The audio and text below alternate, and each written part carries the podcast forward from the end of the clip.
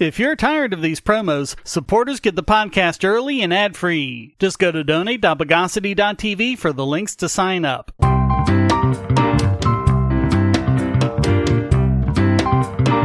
Welcome to the Bogosity Podcast for the week of February twenty-sixth, twenty twenty-three.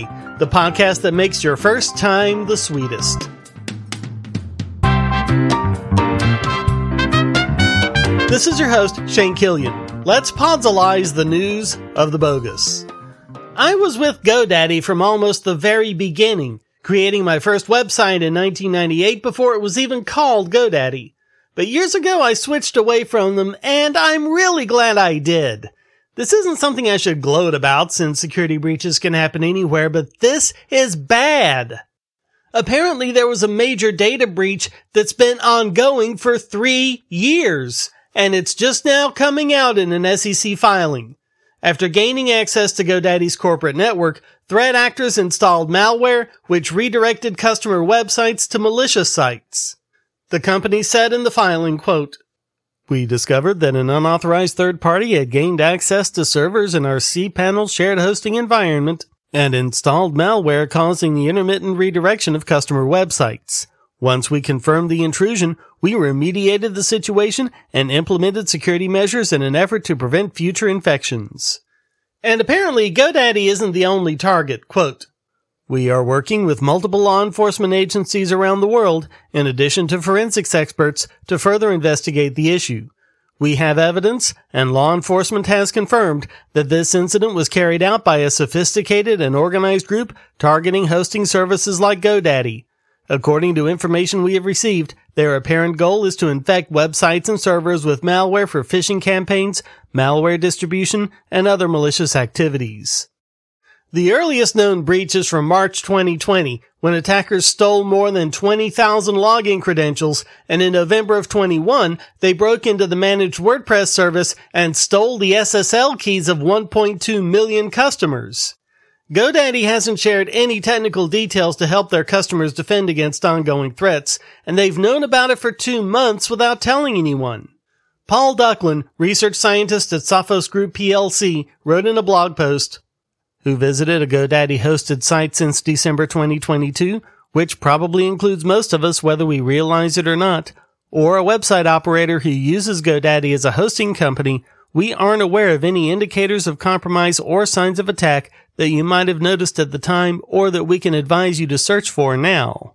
But some users had noticed, like Stanley Lim, software engineer at Snap Incorporated, who wrote about suspicious activity he noted in December, as well as several users on Cloudflare's community forum about suspicious redirects, which they had trouble stopping even after taking steps to prevent it. GoDaddy just said, "We're aware of the issue and are working to correct it now." GoDaddy has come under attack in recent years for being unresponsive to security concerns. When Zach Edwards of Human Security's Threat Insights team discovered compromised GoDaddy websites back in December of twenty twenty-one, including government websites such as FEMA, GoDaddy responded, quote, "Customers are responsible for the content of their websites." Last year, WordFence reported an increase in malware on websites using GoDaddy's managed WordPress service. Of two hundred ninety-eight sites infected with a backdoor, two hundred eighty-one, or ninety-two percent, were hosted with GoDaddy. They notified GoDaddy, but never got a response. Adnan Shah, application security engineer at Snapsec, wrote in a blog post, "The apparent duration of the attack raises concerns that GoDaddy may have overlooked opportunities to identify and address vulnerabilities or to remove any installed malware at an earlier stage. Had the company taken action sooner, the potential harm to customers might have been minimized or even prevented altogether." This is inexcusable.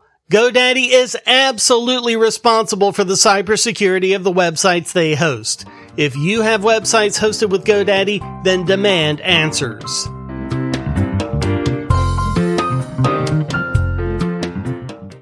If you're looking for a way to support this channel, but you don't have any spare cash and you can't stand ads, you can do so by generating your own cryptocurrency. Use the links at the bottom of the description to follow the link to Odysee dot com to listen to the podcast and see all of my YouTube videos as well. Just watching videos will produce cryptocurrency for the creator and yourself. And since Odysee is always monetized and never censored, you'll have no problem seeing all the videos from your favorite creators. You can also use the library credits you created Odysee to tip creators and even purchase paid content. Earn library credits through various rewards, including daily view rewards and the number of shares and invites. And you can interact with creators in all sorts of ways, including like and dislike, comment, boost a post by supporting it, repost it, and share to other sites, all while earning crypto for the creator. Easily monetize yourself and your favorite creators using cryptocurrency without advertising.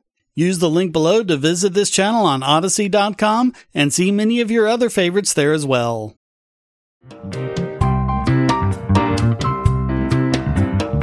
It's nice to see my home state trying to do the right thing.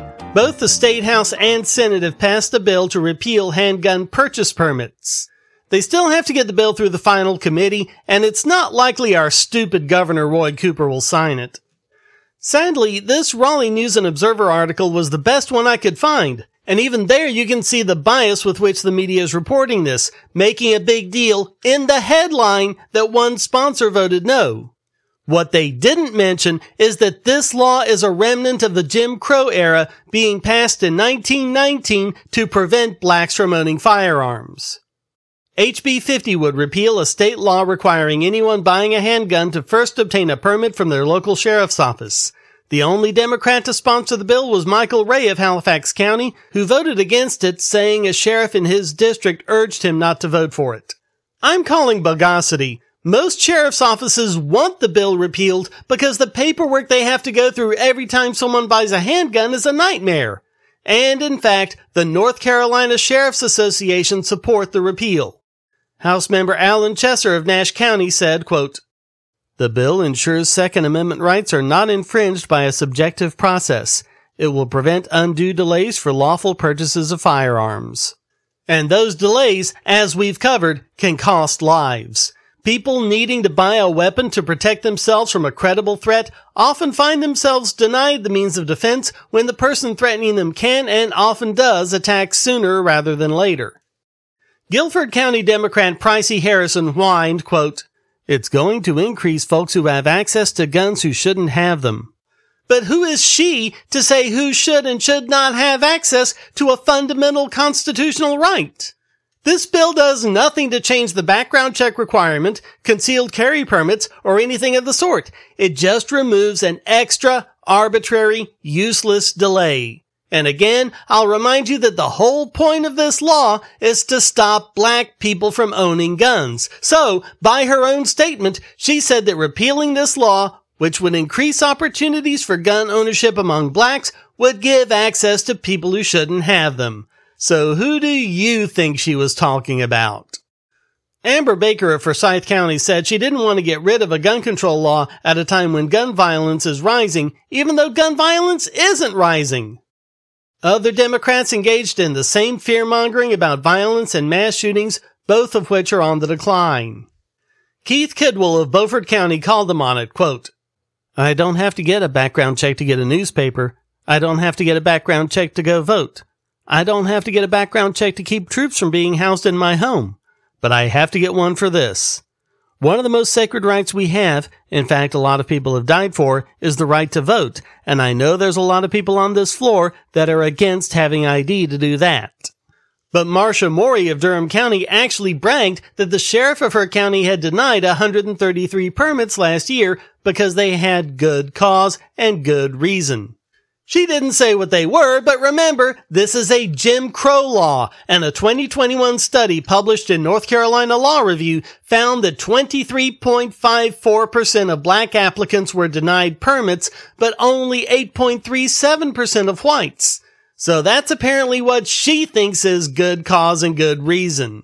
Becky Sirtis, executive director of North Carolinians Against Gun Violence, bleated, quote, "Why would we repeal a law that has been proven to save lives when gun violence is already at an all-time high in N C?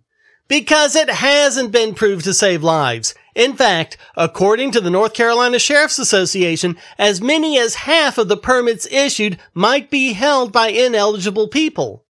Grassroots North Carolina wrote, "Their position that the repeal would increase violent crime rests on the ludicrous notion that criminals responsible for gun violence are inexplicably obeying the purchase permit law, the permits for which are untraceable slips of paper. Given that most North Carolinians don't even know a purchase permit is required for a private transfer, it's a safe bet that when gang members sell each other firearms, no purchase permits are used." It's just one more piece of evidence on the pile that progressive Democrats have not moved from their eugenicist roots. One more time, we see them actively defending racist laws from the Jim Crow era while they and the news media don't even point that out. How is it not deliberate by this point?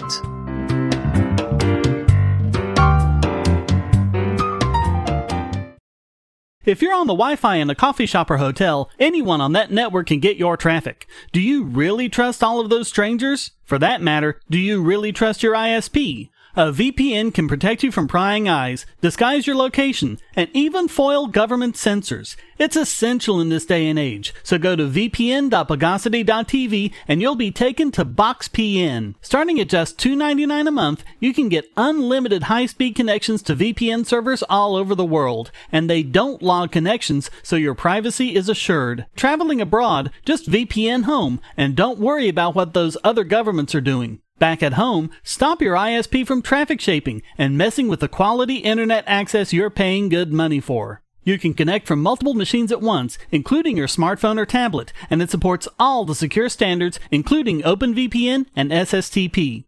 Bypass sensors and surveillance with your own secure V P N connection. Go to v p n dot bogosity dot t v.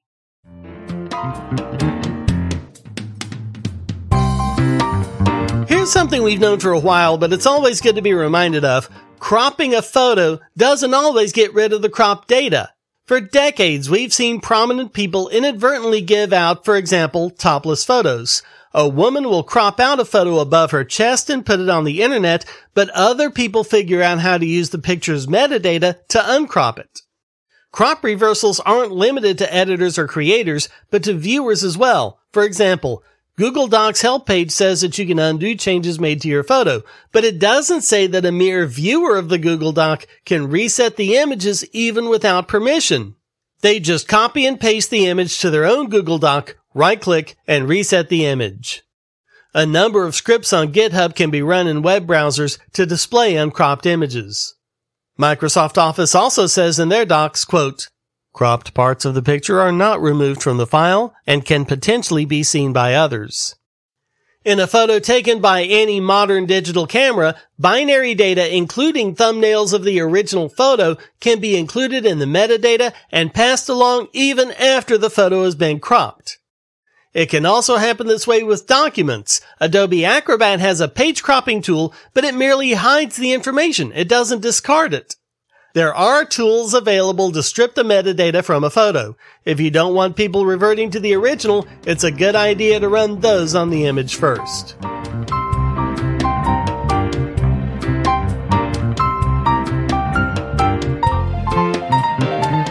And now it's time to pre-sterilize this week's biggest bogon emitter.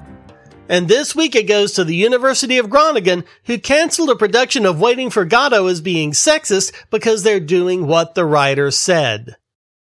Ousfa Theater was producing Samuel Beckett's minimalist tragicomedy at the university when they canceled it upon finding out they had only auditioned males. The play only has four characters, all male, five if you count a boy who shows up at the end of both acts. And yet, they're wondering why no females were auditioned. Ousfa Theater programmer Bram Dews said, quote, "If it concerned a play with five white guys that they'd held open auditions for, everything would have been fine, but you can't ban people right from the start. Uh, how about when there aren't any characters for them?" Beckett insisted that the characters are all male. Before his death in nineteen eighty-nine, there had been attempts to cast Godot with one or more female characters. Beckett was very clear as to how that would completely destroy the imagery and character interactions in the play. His estate holds the rights to the work until twenty fifty-nine and has continued to oppose productions that deviate from Beckett's instructions. Beckett doesn't even describe much about the characters, so it stands to reason that which he does describe is important. Many of the complaints from characters in the play involve health issues specific to aging males, including problems with the prostate, incontinence, impotence, and male pattern baldness. The only character that wouldn't apply to is Lucky, who is a slave that Pozzo is taking to be sold. Think about what making Lucky a woman would do to that, especially with him being tied with a rope around the neck and everything. And a lot of undertones in the play, which many consider to be homoerotic, would be downright sexist if one of the characters were female. But if you were to take out these problems, you'd take away one of the big points in the play. Their condition is that of suffering. But soon, the mysterious Gatto will show up and solve all their problems. Seriously, people, would you open up auditions for white people as Othello and black people as Iago? A spokesmoron for the university belched, "Times have changed, and that the idea that only men are suitable for this role is outdated and even discriminatory. We as a university stand for an open, inclusive community where it is not appropriate to exclude others on any basis," which apparently requires them to go so far as to destroy the art Beckett created in the first place. The play's producer, Medea Anton, said it was ridiculous to look just at the casting and ignore the crew. Quote, "Although there was a restriction on the actors, which are only five people in this production, the rest of our production is majority female. We also have trans people. We have non-binary individuals. The majority of the production is people from the L G B T community. I tried to explain to them that it is a legal thing and that we are a small amateur theater society and we cannot afford to be sued. But nothing I could say during the meeting could change their minds." They're now looking for a new venue, and the university is now seeking to promote inclusivity in their future productions. Who wants to bet they won't even be worth a thousandth of what Waiting for Godot is? So all of that makes the University of Groningen this week's biggest bogon emitter.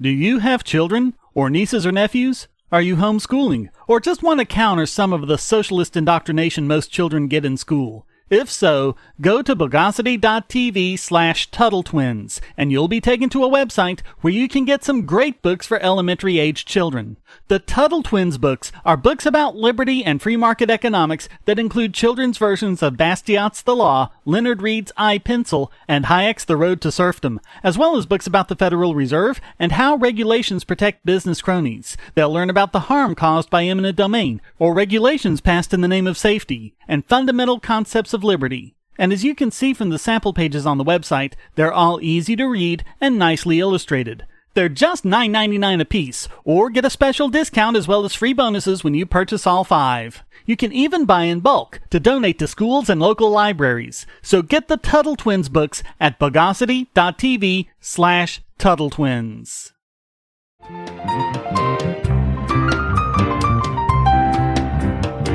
And now let's award twenty twenty-three's first Silver Cluon Award. Two-factor authentication is becoming increasingly important in the age of online identity theft. Unfortunately, the most popular form of it uses S M S, in other words, text messages, which are so insecure that the false sense of security they give can actually make things worse. The Peltzman effect is real, folks, and the more intrusive, annoying, or theatrical the security is, the worse it can be. So don't go thinking this adds anything to your security and let it placate you from taking other precautions. Elon Musk tweeted that Twitter would be removing S M S two-factor authentication for non-paid members. Really, he should remove it for paid members, too. Free Twitter users have until March twentieth to switch to a sensible second factor. Only one point nine five percent of Twitter users were stupid enough to use S M S. Of course, most of them aren't using a second factor at all, but the point is, he's not alienating many users here. Everyone can still use methods that are actually secure, such as T O T P, the secure authentication protocol used by Google Authenticator and Authy. Of course, the Musk haters came out in force, bleating that Musk was forcing people to pay for security and he's evil and wants money, blah, blah, blah, blah, blah. So The Verge published an article which said, quote, Now it's official. You have to pay for the privilege of using Twitter's worst form of authentication. The article is more informative than snark. He points out that S M S is vulnerable to SIM swap hacks. It has a number of other vulnerabilities too, and pointed out how Jack Dorsey himself was successfully hacked back when he was a C E O. Quote, "You don't want someone to get access to your accounts by proving they are you simply because they've stolen your phone number." It's a change that was beginning to be phased out even before Musk took over. I wouldn't be surprised at all if its days are numbered for Twitter Blue users as well. At least I hope it is. Anyway, The Verge and its writer Sean Hollister are the only ones I've seen pointing it out like it is. Musk is making people pay for a terrible feature, and good riddance to it. So enjoy your shiny new silver clue on Verge. I promise it won't expire on the twentieth.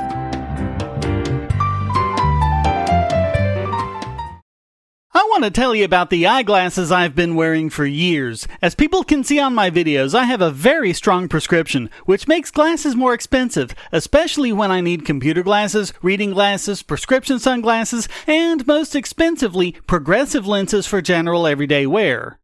To save money while still getting quality glasses, I get them from Firmoo. In fact, I just got a pair of progressives with high-index aspherical lenses and a nice pair of frames my wife loves for just over one hundred dollars. It would have been five hundred dollars to get them through my eye doctor.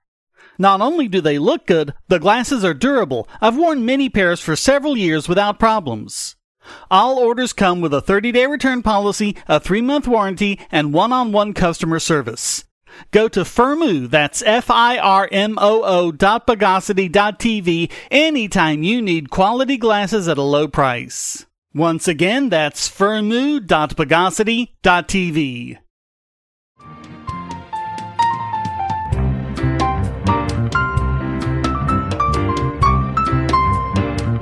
And now let's misestimate this week's Idiot, Idiot Extraordinaire.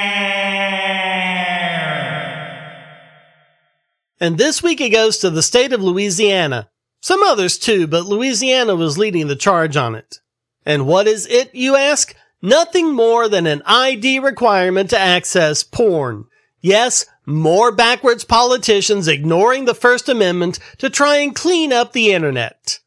A law that took effect on the first of the year has mandated verification to any site that's at least thirty-three point three percent pornography.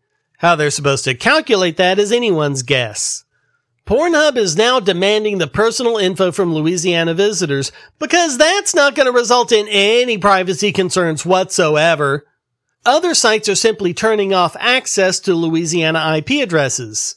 Of course, this is easily bypassed with a V P N. You don't even have to go out of the country.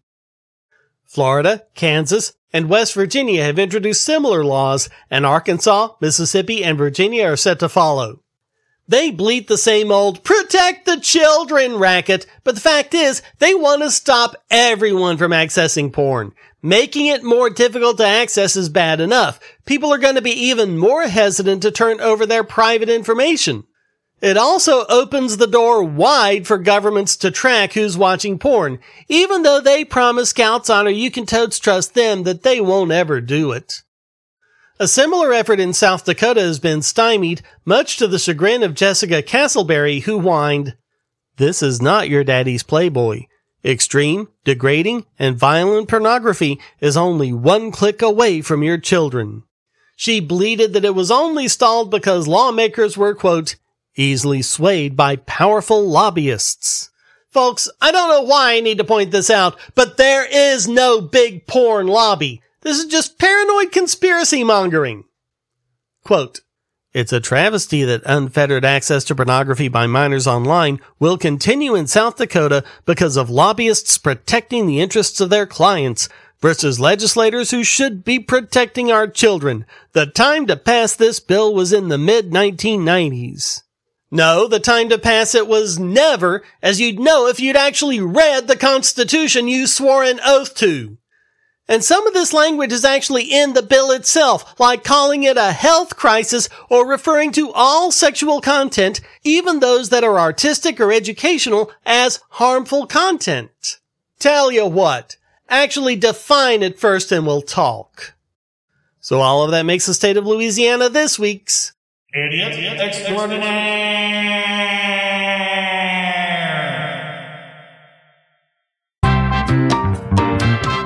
Well, that wraps up this. It was shocking, degrading, insulting, and I loved every minute of it. Edition of the Bogosity Podcast. I hope you enjoyed it. If you did, please go to donate dot bogosity dot t v for several ways to support, and discord dot bogosity dot t v to join the discussion.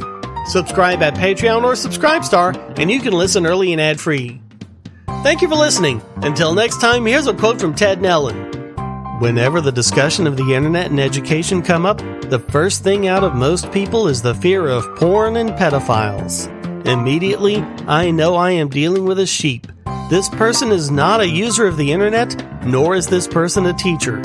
Children are embarrassed by sex, porn, and the like. The Bogosity Podcast is licensed under Creative Commons Attribution Non-Commercial No Derivatives four point oh International License.